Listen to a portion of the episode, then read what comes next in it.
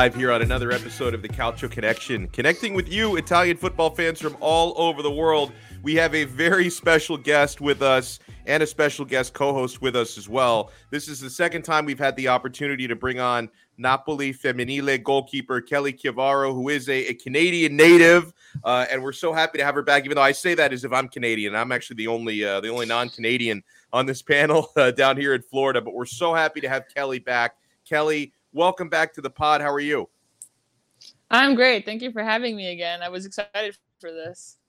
Oh, awesome. We're so happy to have you. And we also have our good pal, Joe Fischetti from the Forza Napoli pod with us. And of course, anytime we're talking anything like Napoli, we feel like we have to include Joe, and he's a great guy as well. Joe, how you doing, sir? I'm doing well. Thank you so much for having me back. It's a pleasure always to speak with you guys. It's been too long. I feel like it's been a while since we've seen Joe. So I'm happy to have Joe back in the mix as well. And Kelly, you know, the last time we had you on, which was the first time we had you on a couple of weeks ago, you told us so many of your stories about your background and everything. And we'll get into some of the stuff that your team has going on, of course. But this time around, we wanted to talk more football with you. We wanted to talk more Serie A with you. And so what would have been some of your big takeaways from the Serie A season so far? I mean, I know our guy Joe is very happy. Our guy Jerry's been an emotional roller coaster supporting Lazio. You know, Joe's happy on top of the table. Our Milanisti friends are on top of the table. I'm with Inter looking kind of up and saying, can somebody please drop a point here? Like, do you think that Napoli and Milan, can they sustain this really high-level start that they're on?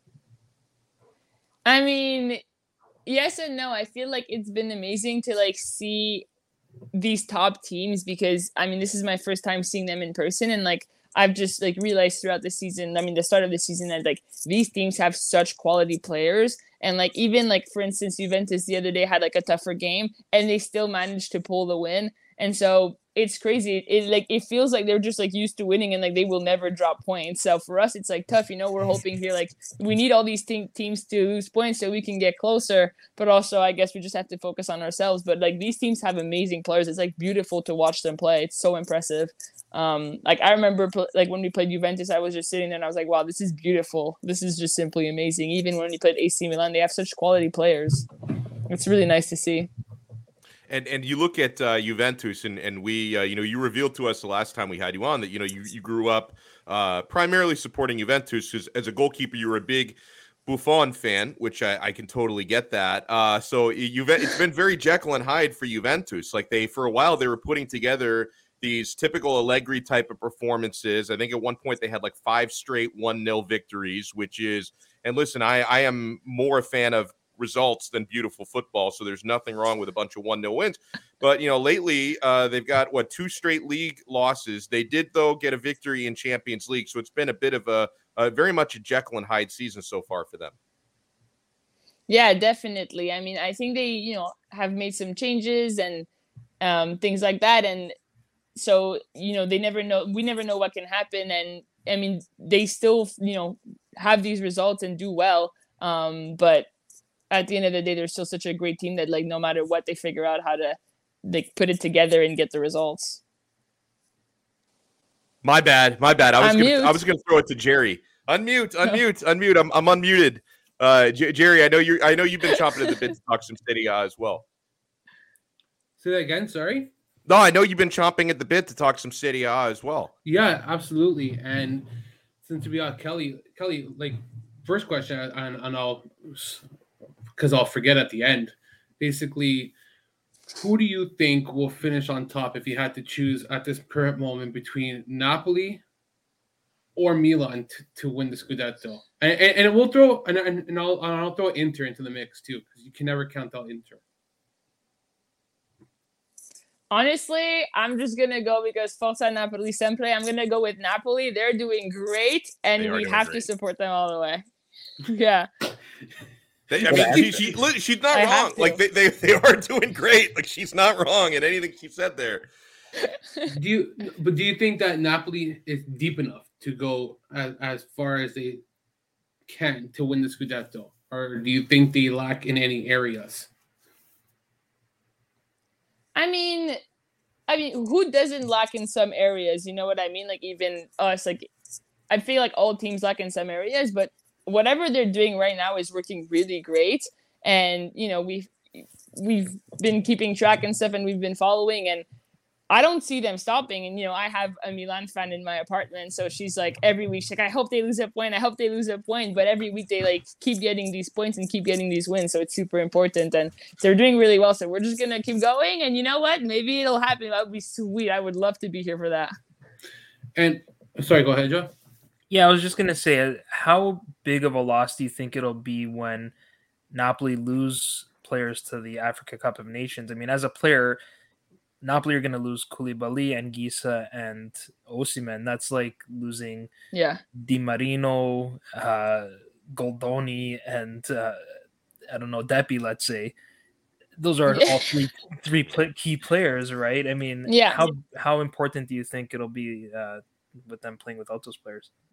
You know, I think it's really unfortunate that the league isn't, you know, that these situations happen where like different tournaments or, you know, the Africa Cup and all that, like that affects the people who are leaving. Like, I feel like it should be kind of worldwide where like all of the tournaments are aligned, because it doesn't make sense that like some players need to be missing these games. And I think it's similar for us. Like, for instance, we had a player at the beginning of the season who had to leave because she plays for the Spain beach soccer national team.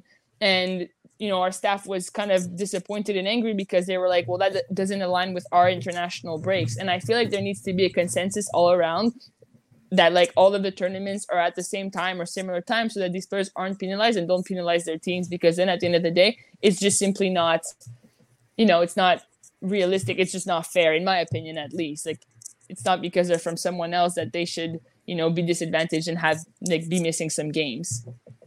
You know, and it's such a frenzy, not only, you know, with AFCON, which is like a whole nother wrinkle for players to have to leave. And Milan will be affected by it as well, not just Napoli, but players to have to leave, go play an international tournament and come back. And it's also like, you know, teams like Milan in Champions League, Napoli in Europa League this year, obviously, you know, Juventus in Champions League, Inter in Champions League. They have to condense so many matches in. Then you're going to have Coppa Italia in the mix pretty soon as well.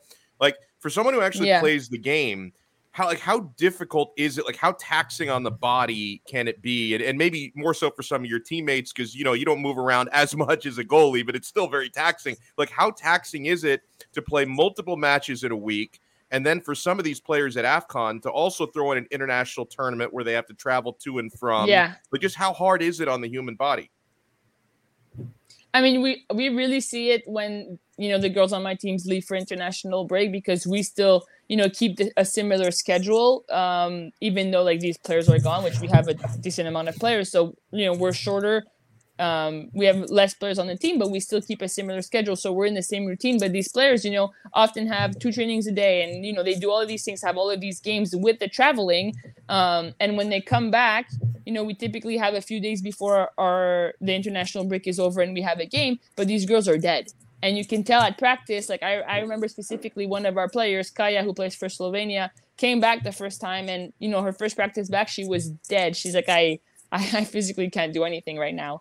And even Deppi, who came back from, you know, a camp with Greece last weekend, when she came back, she had 16 hours of traveling. You can't expect a girl who just did 16 hours of traveling to be playing a game in 2 days. And so, you know, for that reason, and I mean, they also had some issues with COVID on the team in Greece, but, you know, these reasons, all of these things affect the players and in turn also affect the team.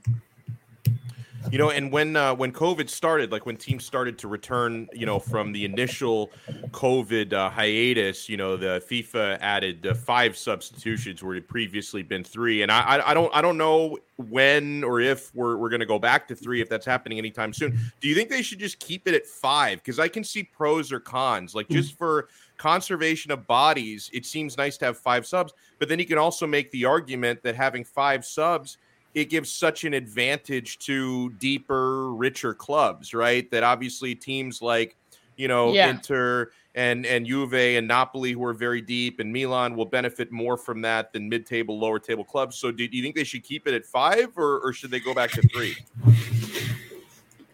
Oh, and by the way, Vincenzo, sorry to cut you off, but Vincenzo does say it's permanent. I didn't realize that. So do you like that? I mean, I hadn't really thought about the fact that, you know, it might advantage teams who have, like, you know, bigger teams like Juventus and stuff, because they have more depth on their team. And I think that's a very good point because, you know, even on the women's side, you look at Juventus, whoever comes off the bench ultimately is one of the best players in the world. You know, they top players on their national teams and all that.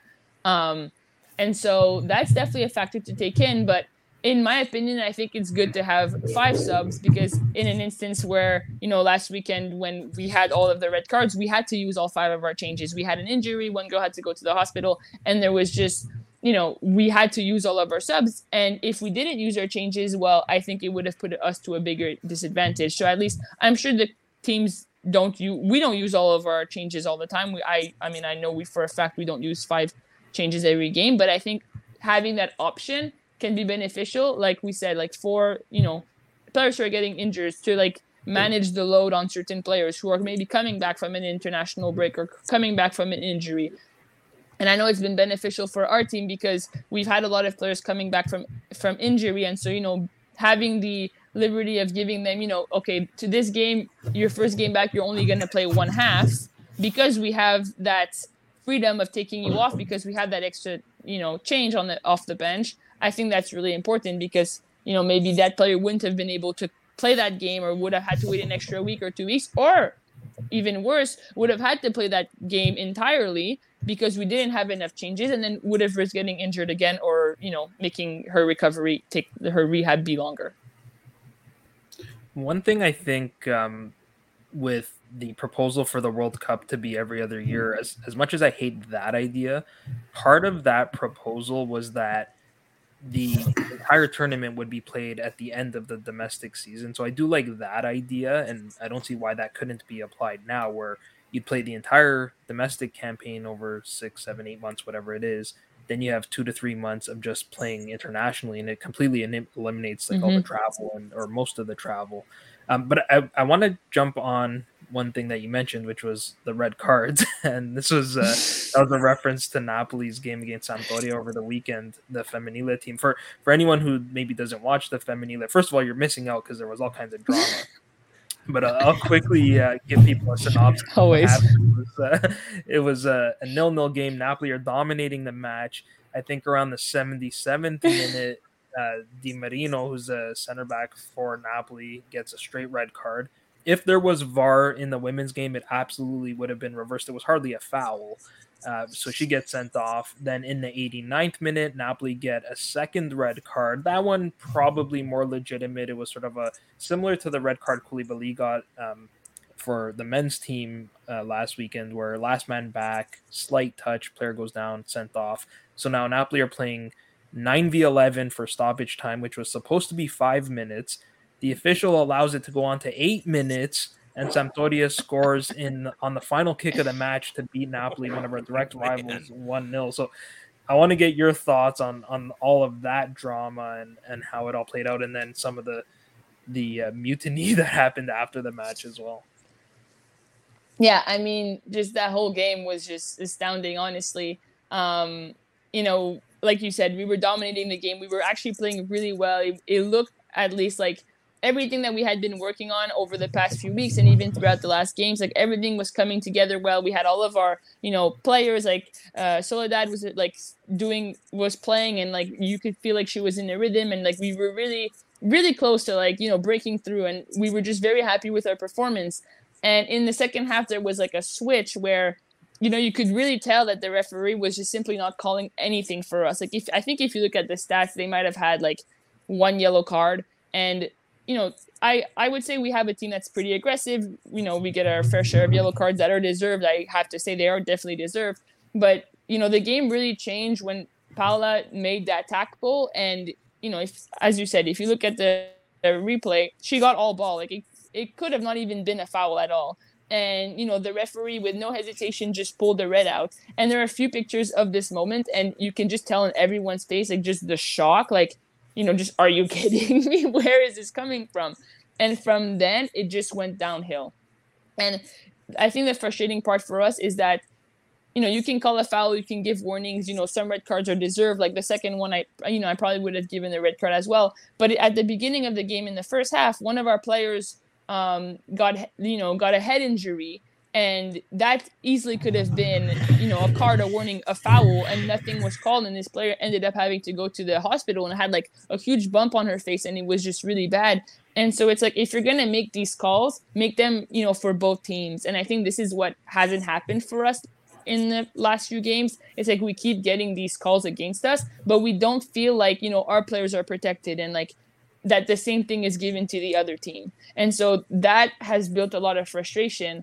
And then, through all of this, we were still doing very well at the, 9 against 11. We made some changes in, the formation, and we were still keeping the ball. Obviously, was a lot more difficult because you are 2 men down, but we were still creating some options. And the end of the game was just, horrible. Like you said, it was supposed to be a 5-minute additional time. I remember the coach asking at the 97th minute, like, I'm sorry, but the time's out. And then the referee said, oh, no, there's an extra 1 minute because one of our players had, again, been rocked in the head and was down.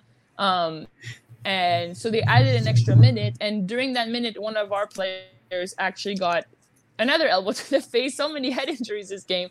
And she went out. We kicked the ball out, and they didn't give it back. They just attacked and scored a goal. And as the goal happened, the fourth referee said, there is still 1 minute of play. And then as sounds like something Lazio would do. Get out of here. They're not that bad.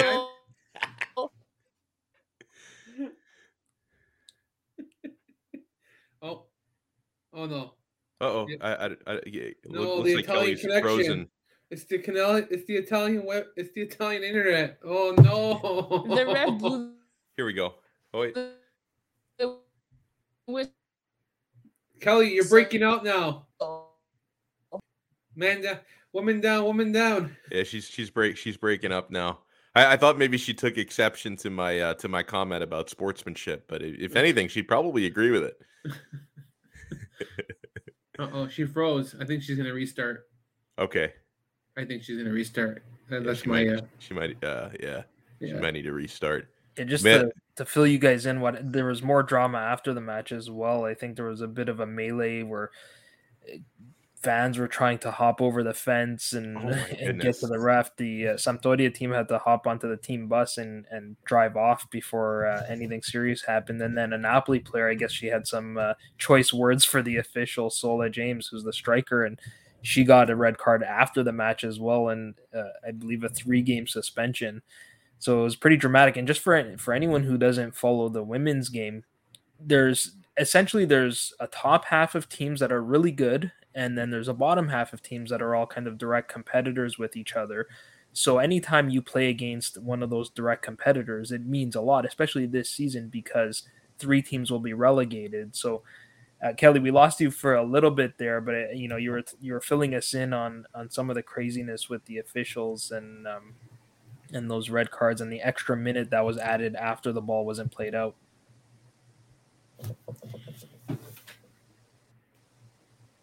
I'm sorry, can you repeat that? I just got back.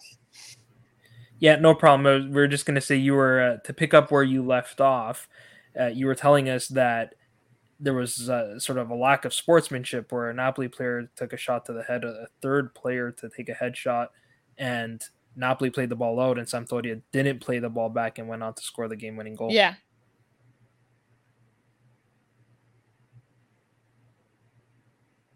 Yeah, and so they didn't play the ball back, and so to us that was like super frustrating, the whole game there was kind of a back and forth where when we played the ball out or when they played the ball out, we gave it back, but it wasn't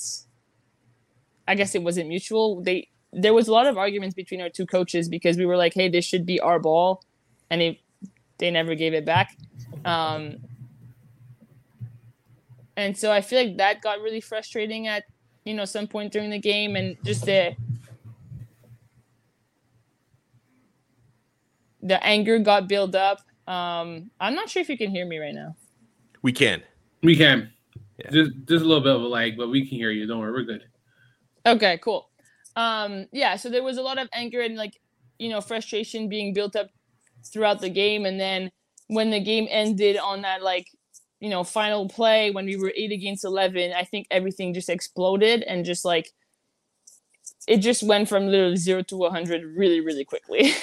And so then there was, you know, arguments. One of our players went to the referee and, you know, just like kind of went at it. And he threw out another, like, it was, I mean, that's obviously deserved. Like, she's an experienced player. She probably should have, you know, controlled her emotions better. And she knows that it was a mistake. But then again, like, you know, another straight red card.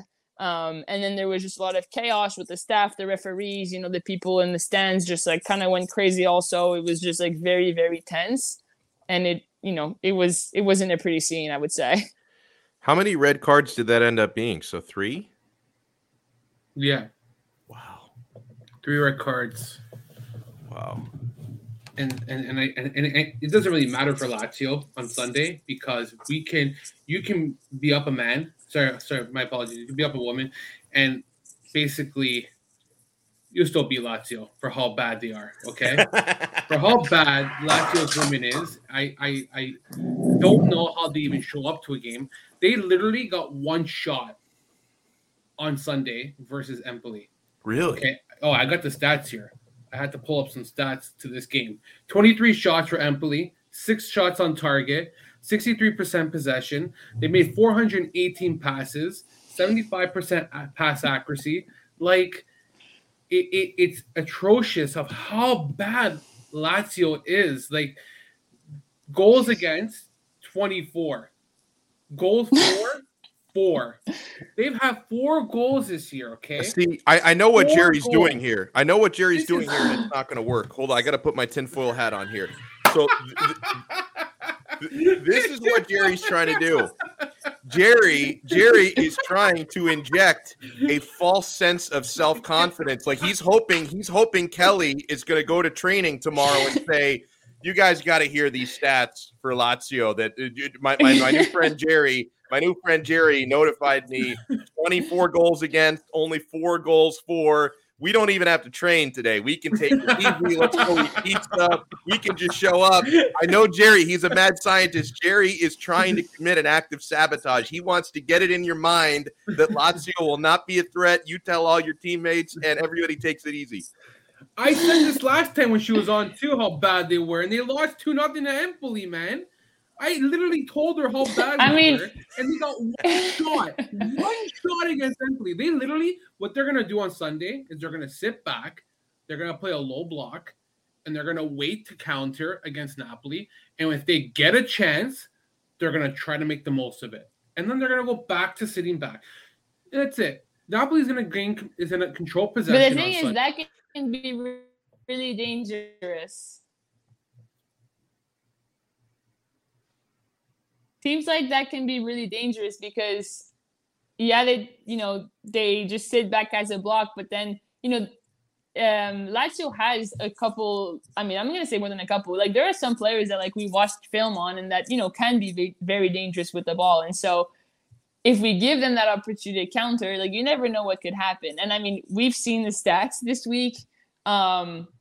I guess they're not pretty. Our stats aren't that great either right now. But you never know, you know, maybe this is for them. This is their chance to turn their season around. Maybe they're seeing this as their opportunity, you know, similar to us. Like, hey, this is our chance to, you know, do well, get the 3 points, and maybe start our season right here. And so we never know. And, I mean, I don't think, you know, our players are taking this game lightly because of the situation we've been in. And we know that, like, we really need those 3 points because at the end of the day, every game at this point, it's a must win. Because if you don't beat them, they're going to pass you in the standings. And we can't afford to be lower in, you know, in any of the standings. We just want to go up from here. And so I think, I mean, I don't know how Lazio is. I don't know what's really going on their team. Like, it looks like it's not going very well. But I'm assuming, like, these are all professional. You know, they're all professionals. They're all, you know, football players. And I'm assuming that, like, they want it as bad as we want it. And so I'm excited to see how the game is going to go this weekend. But we definitely can't take them lightly because they have some players who can do some damage. I wonder sometimes if how badly people want it when you see how – I know they're professionals, but how poorly they are on the field. Like, I haven't watched all their games, but I've watched maybe a few. And I'm honest. I don't even care. I don't hold back, man. And other than Anderson, who, man, she's got some skill. She's young. I don't know. Maybe this Lazio team is pretty old. I don't know the age of the Lazio women's team. But maybe that's something that age. They're slow. They look slow sometimes. I don't know. Maybe it's the manager not having the right tactics. But I'll ask you simply, though, that after everything that's transpired this past weekend, do you think that can be an advantage to Lazio and something they can really take advantage of?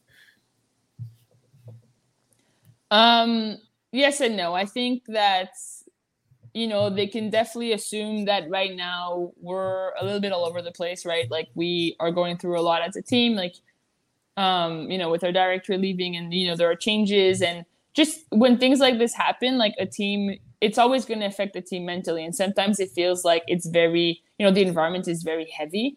It's very maybe negative, but, you know, one of the things that us players tried to really focus on last week after the game was, you know what, like, let the staff fight with whoever they want, let them argue with each other, let them blow up their team, but let's make sure that, like, we go get these players that run off to the locker room and are, you know, having a fit and, like, dealing with their emotions. Let's make sure we bring back everyone on the field and, like, actually stretch and, you know, do our post-game routine. And at the end of the day, like, you know, I think I said this in the meeting the other day, like, it's not the staff that's scoring goals. Like, we need to make sure that we stay as a team, as the players. And, you know, some people were hoping changes would be made within the staff and the team here. And maybe this is it, you know, this was what the breaking point. This, you know, maybe those changes are going to happen. And so it's really important for us to stay as a team. And that's really the most important part. It doesn't really matter what the staff does, what happens. Yes, lots of people can take advantage of it, but it's really what we decide to do as players. And, you know, today we have, you know, some team bonding and we're going out to dinner together. So we're really trying to, like, make sure that we stick together as a team and we really push through these moments. And so I would like to say that it's not going to be an advantage for Lazio, but, you know, you never know how a team's going to come out.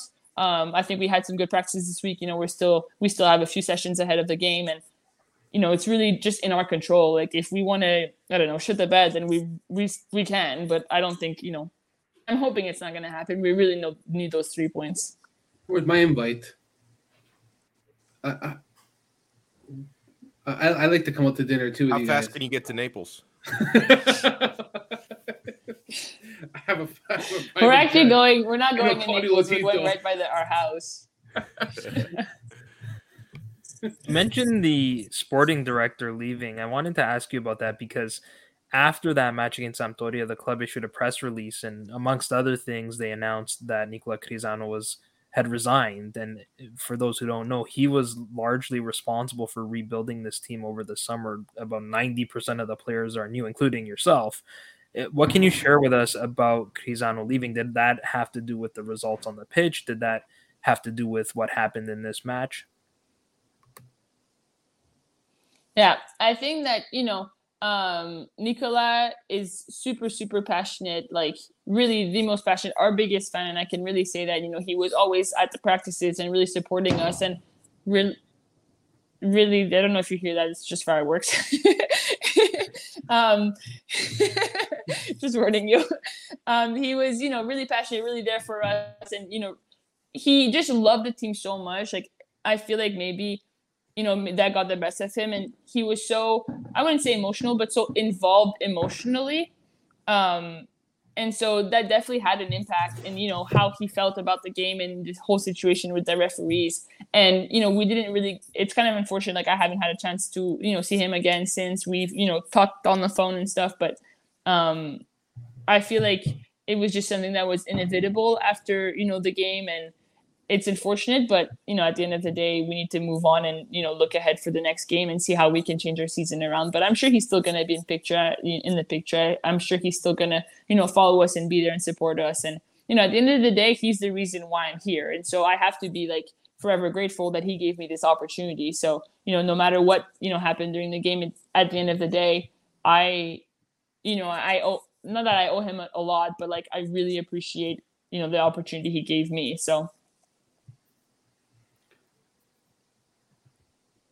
Thrilled to have Kelly Chiavaro on with us, Napoli femminile goalkeeper. You know, kind of off topic for a second, because I remember Jerry asked you last time, Ronaldo or Messi, Let's talk about the next generation, because so those are both old timers now, Ronaldo and Messi. They're in the twilight.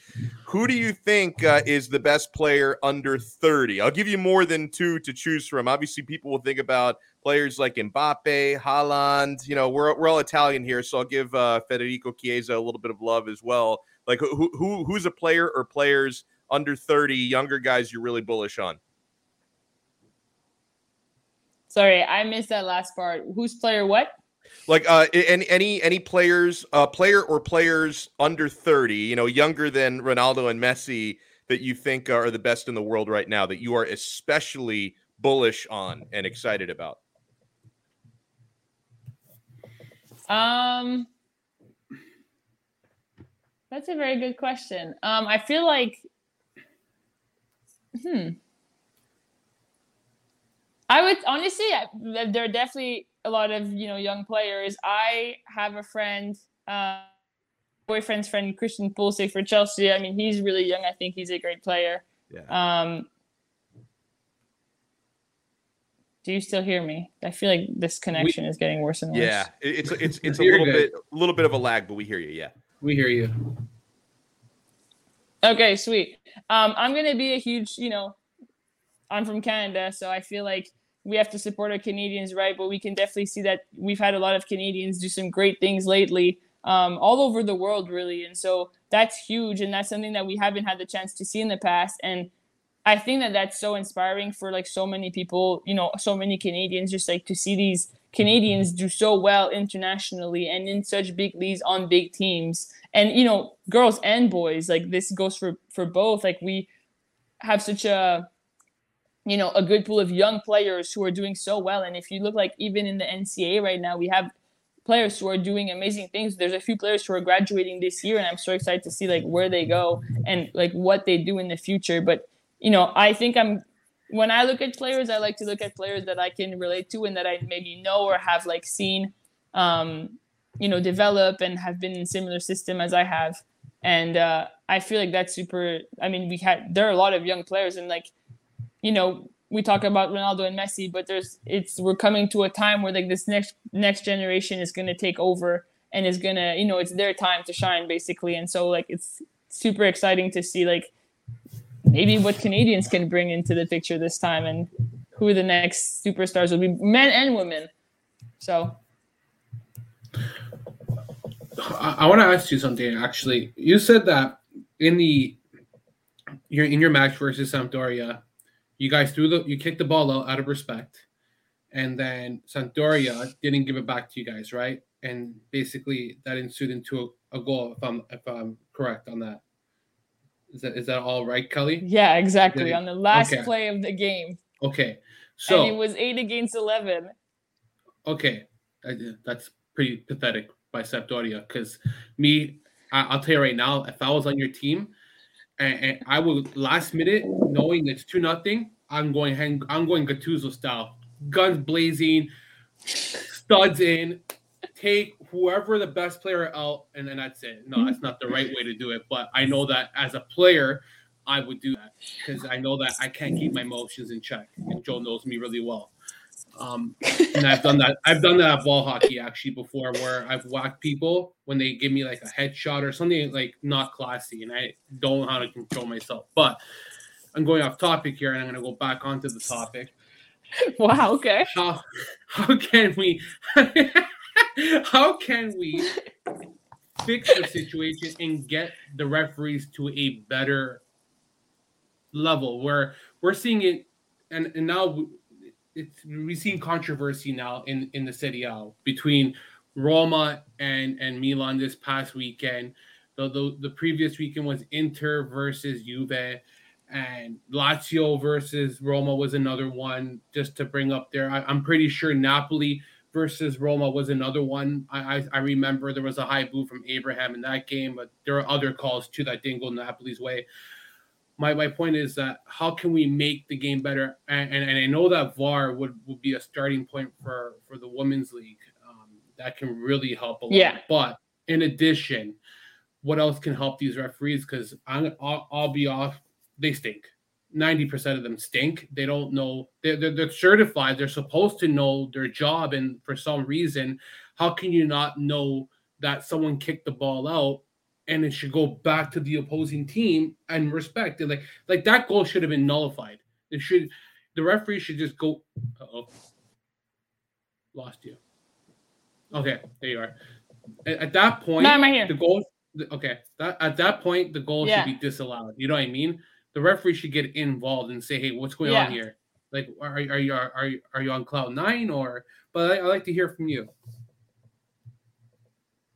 You know, like you said, and we've talked about previously, I think like VAR needs to be, it needs to be in the women's game as well. There's no reason why it isn't in the men's, you know, it is in the men's game and it isn't in the women's game.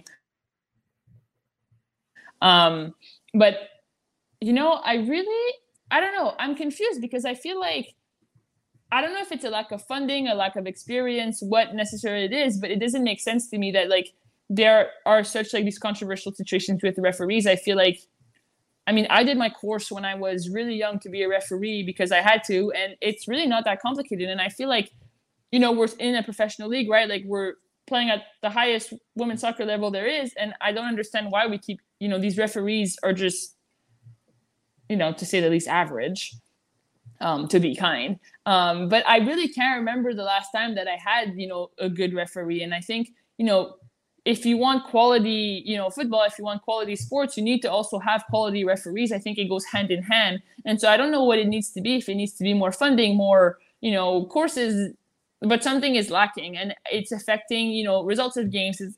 I mean, at the end of the day, it's also a question of safety, right? Like you rely on your referees to make sure that your team feels protected, like your team feels safe. If there's a dangerous player, a dangerous play on the field, you know, that needs to be taken care of. And sometimes it just feels like it just doesn't happen. You know, it just like, it doesn't matter. It's free for all out there. And so I think it's a very serious problem. I think that it really needs to be, you know, brought to people's attention. I know that like I believe Napoli has, you know, tried to, you know, I'm not sure how exactly it works, but have tried to like do some work and do some, you know, have expressed that they don't want these referees or that like, this isn't okay. And they've sent videos and, you know, I believe one of the reasons, you know, that the girl got a red card at the end of the game was like, I think she told him, you know, I hope you watch the game after and you learn from this. And I know that our captain also told him this because at the end of the day, you know, there are these questionable calls that have been made and that are made in all leagues and all teams. But, you know, if these referees don't get told their mistakes, they're just going to keep doing them. And so at what point, you know, where's going to be the improvement? At what point is it going to get better for anyone? I agree with you because now look, now when Napoli plays Sampdoria next time, you don't know how the players are going to react in that because there's emotions. Seriously, you build these bad emotions because of a referee who couldn't keep the game intact, and that goes in your head. Yeah, next time it happens. It happens all the time in Serie A, where past instances leak. They lead to the next game, and because the game wasn't officiated right or was gone out of control, it turns players to react in certain ways that they shouldn't and could have been avoided. So, at the end of the day, I hope that for absolutely. I mean, I think it's. Yeah, we were already talking about the next game against Sampdoria. Like, you know, not to say that it's worrisome, but, you know, it's not going to be – I don't think it's going to be the most beautiful game because there's so much anger and there's so much, you know, frustration towards that game and towards the players and towards just how the game was handled in general. And so, you know, in the hopes that by the time we play them, which is going to be, you know, kind of, I guess, next year in 2022 – in the hopes that at that game, we actually have a good referee and we have someone who, you know, will make sure that the game stays under control. Now, I'd like to ask all you guys. But, oh, sorry. No, go ahead. No, I want to ask, like, you're a professional player and maybe you know.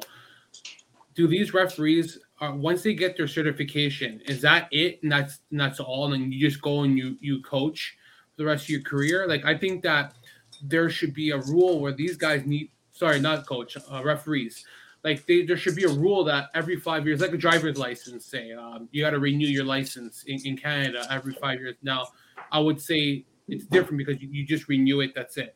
I'm going to go a little bit more technical where if you were to renew your license, say, in 5 years, you got to redo some stuff to show that you understand that what the rules of the road are, what is expected of you. Maybe as a referee after 5 years, you got to be recertified in certain areas just to be taught, update to the game, anything that changes, like just so that you know where your referees are at and that they understand of the new modern game compared to what it was 5 years ago, 10 years ago. Yeah. I'm not aware of anything like that.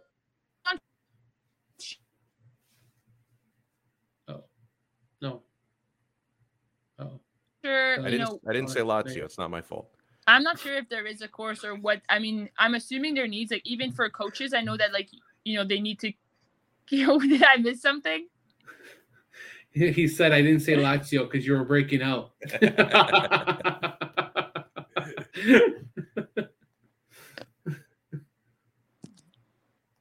I didn't hear that. No, he said that I didn't say Lazio because you're breaking out.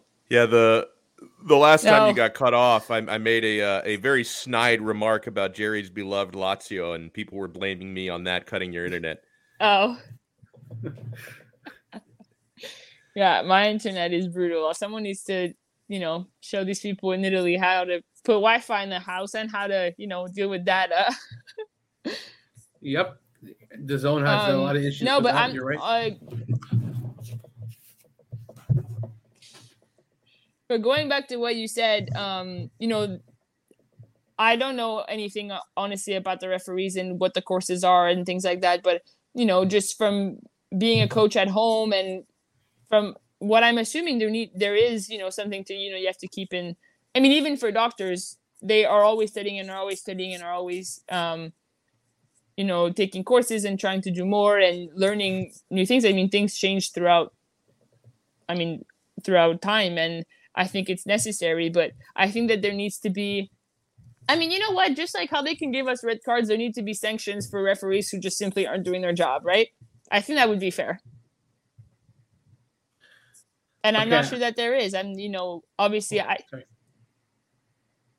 No, that's all. I'm not sure that there is. And I think that, if something goes bad, like last game, I'm just hoping that there is obviously there is a board of referees, but I don't know how easy it is to go to this board of referees and express these things. And I don't know if there's actually any change. If you make a request, does it just get lost in the paperwork type thing? So it isn't.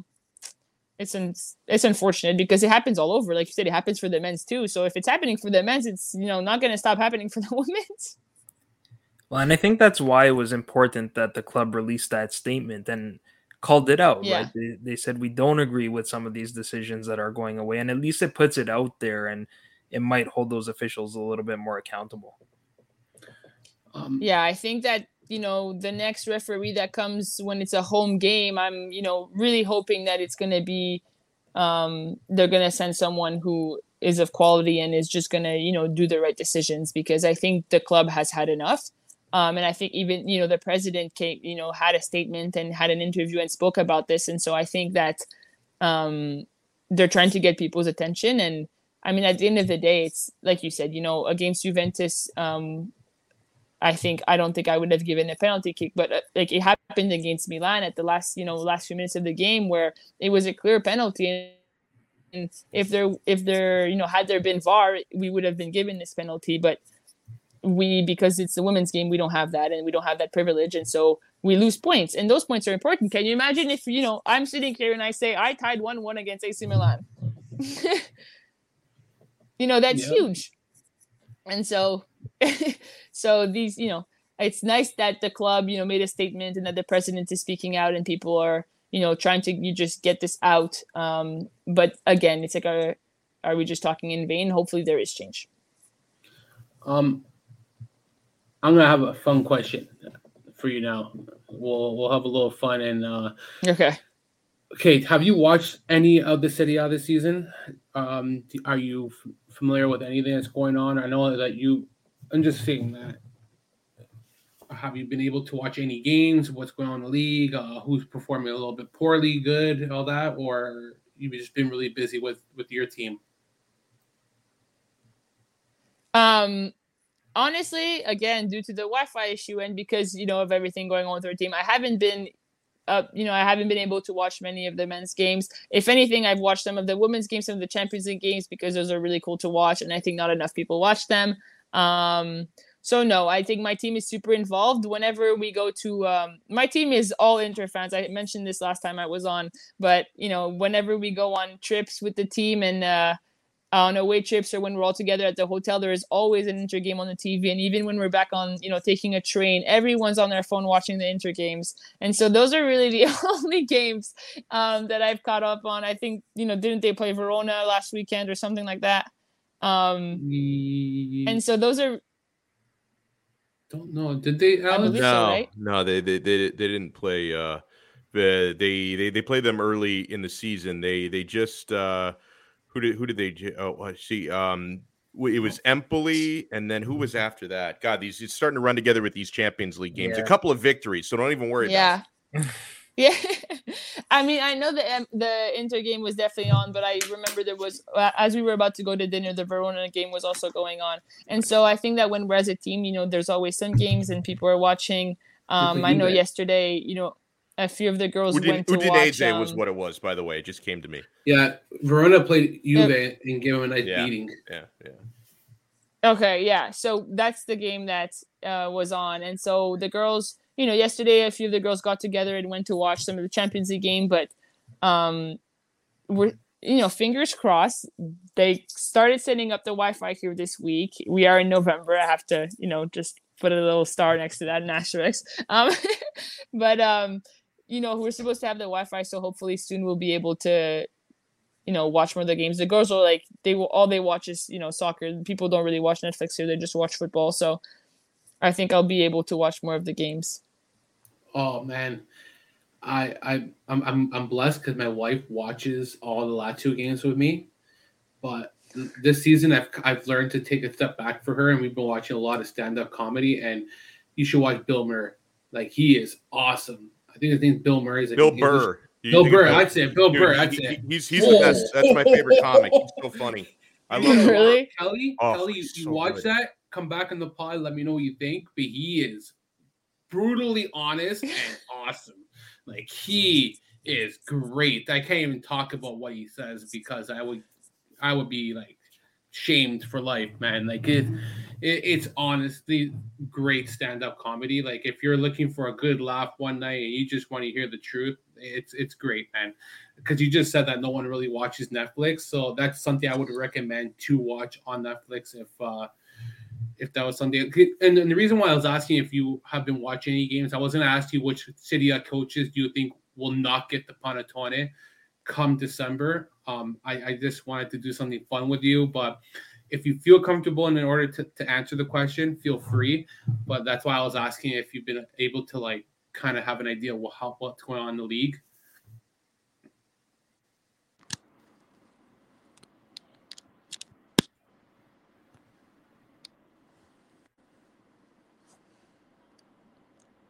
I'm not sure if you hear me. Kelly? Oh. I think you always get it wrong, Jared. The people that are getting the panettone are the ones that are staying. It's the people who are who's not going to get the panettone. I keep on screwing this up, man. Sorry, I screwed up the question. Joe can rephrase it for me. One of my teammates just walked in and was just imitating me. Oh, does she want to come on too? She can come on the podcast. We're having some more the merrier. Don't worry. She only speaks French. She's from France. So if any of you speak French? Because she only speaks French. Oh, Joe's pretty good in French.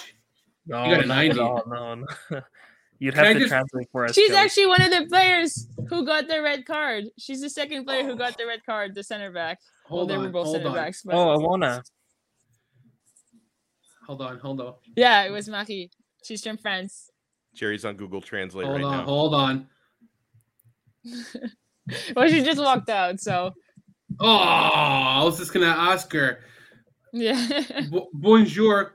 Oh, what were you going to ask her? Come on, Vatu. Come on, Vatu. Hello, bad. How are you? It's hello, how are you? Yeah. Come on. But Vatu. She would have understood that, but it's kind of funny because, you know, she's from France, and so her French is different from mine, and we always go at it because there are things that I say, and she's like, what are you saying? And she thinks my French is horrible, and I'm like, I don't understand I understand her better than she understands me, and she's like, I'm never coming to Canada. I was going to ask you who do you I'm going to re-correct the question now because I said it wrong. Who do you think is not going to get a panettone this summer? Like, which managers in the Serie A? I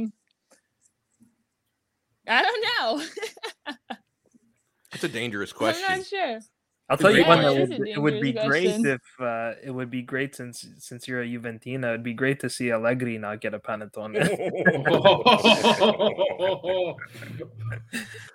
Oh, man. You know, every time I say I'm a Juventus fan, even here, I always get something like this. That's what I said last time I was on as well. It's like when you're a Juventus fan, people either love you or they hate you. Yeah, and you have to be careful where you say you're a Juve fan. Well, we definitely do not hate you here on this show. So thank you so much, Kelly Chiavaro, who did just an awesome job with us yet again. We hope to be able to talk to you again soon. If you have anything to promote, social media, anywhere fans can find you, the floor is yours. I mean, I'm going to try to promote my Instagram, you know, got to promote social media.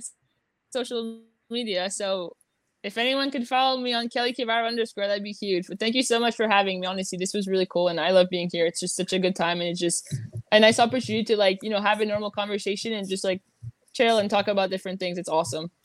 I'm going to kill with this. Merci, diantre, venu. And I butchered that. 100%. I don't know what that is. Yeah. Thank you for coming on. It's English to French. Merci. How do you say that? Venu? D'entrée? D'être venu. Venu. It's D-E. It's D-E-T-R-E. Yeah. Okay. Merci d'être venu. Okay. Wow. I tried. I butchered it. And listen, man, you're close. I promise Jerry will be fluent in French by the next time Kelly joins us. Huge shout out to Kelly Chiavaro. Thank you so much, and best of luck in your upcoming matches. Huge shout out to Joe Fischetti from the Forza Napoli pod.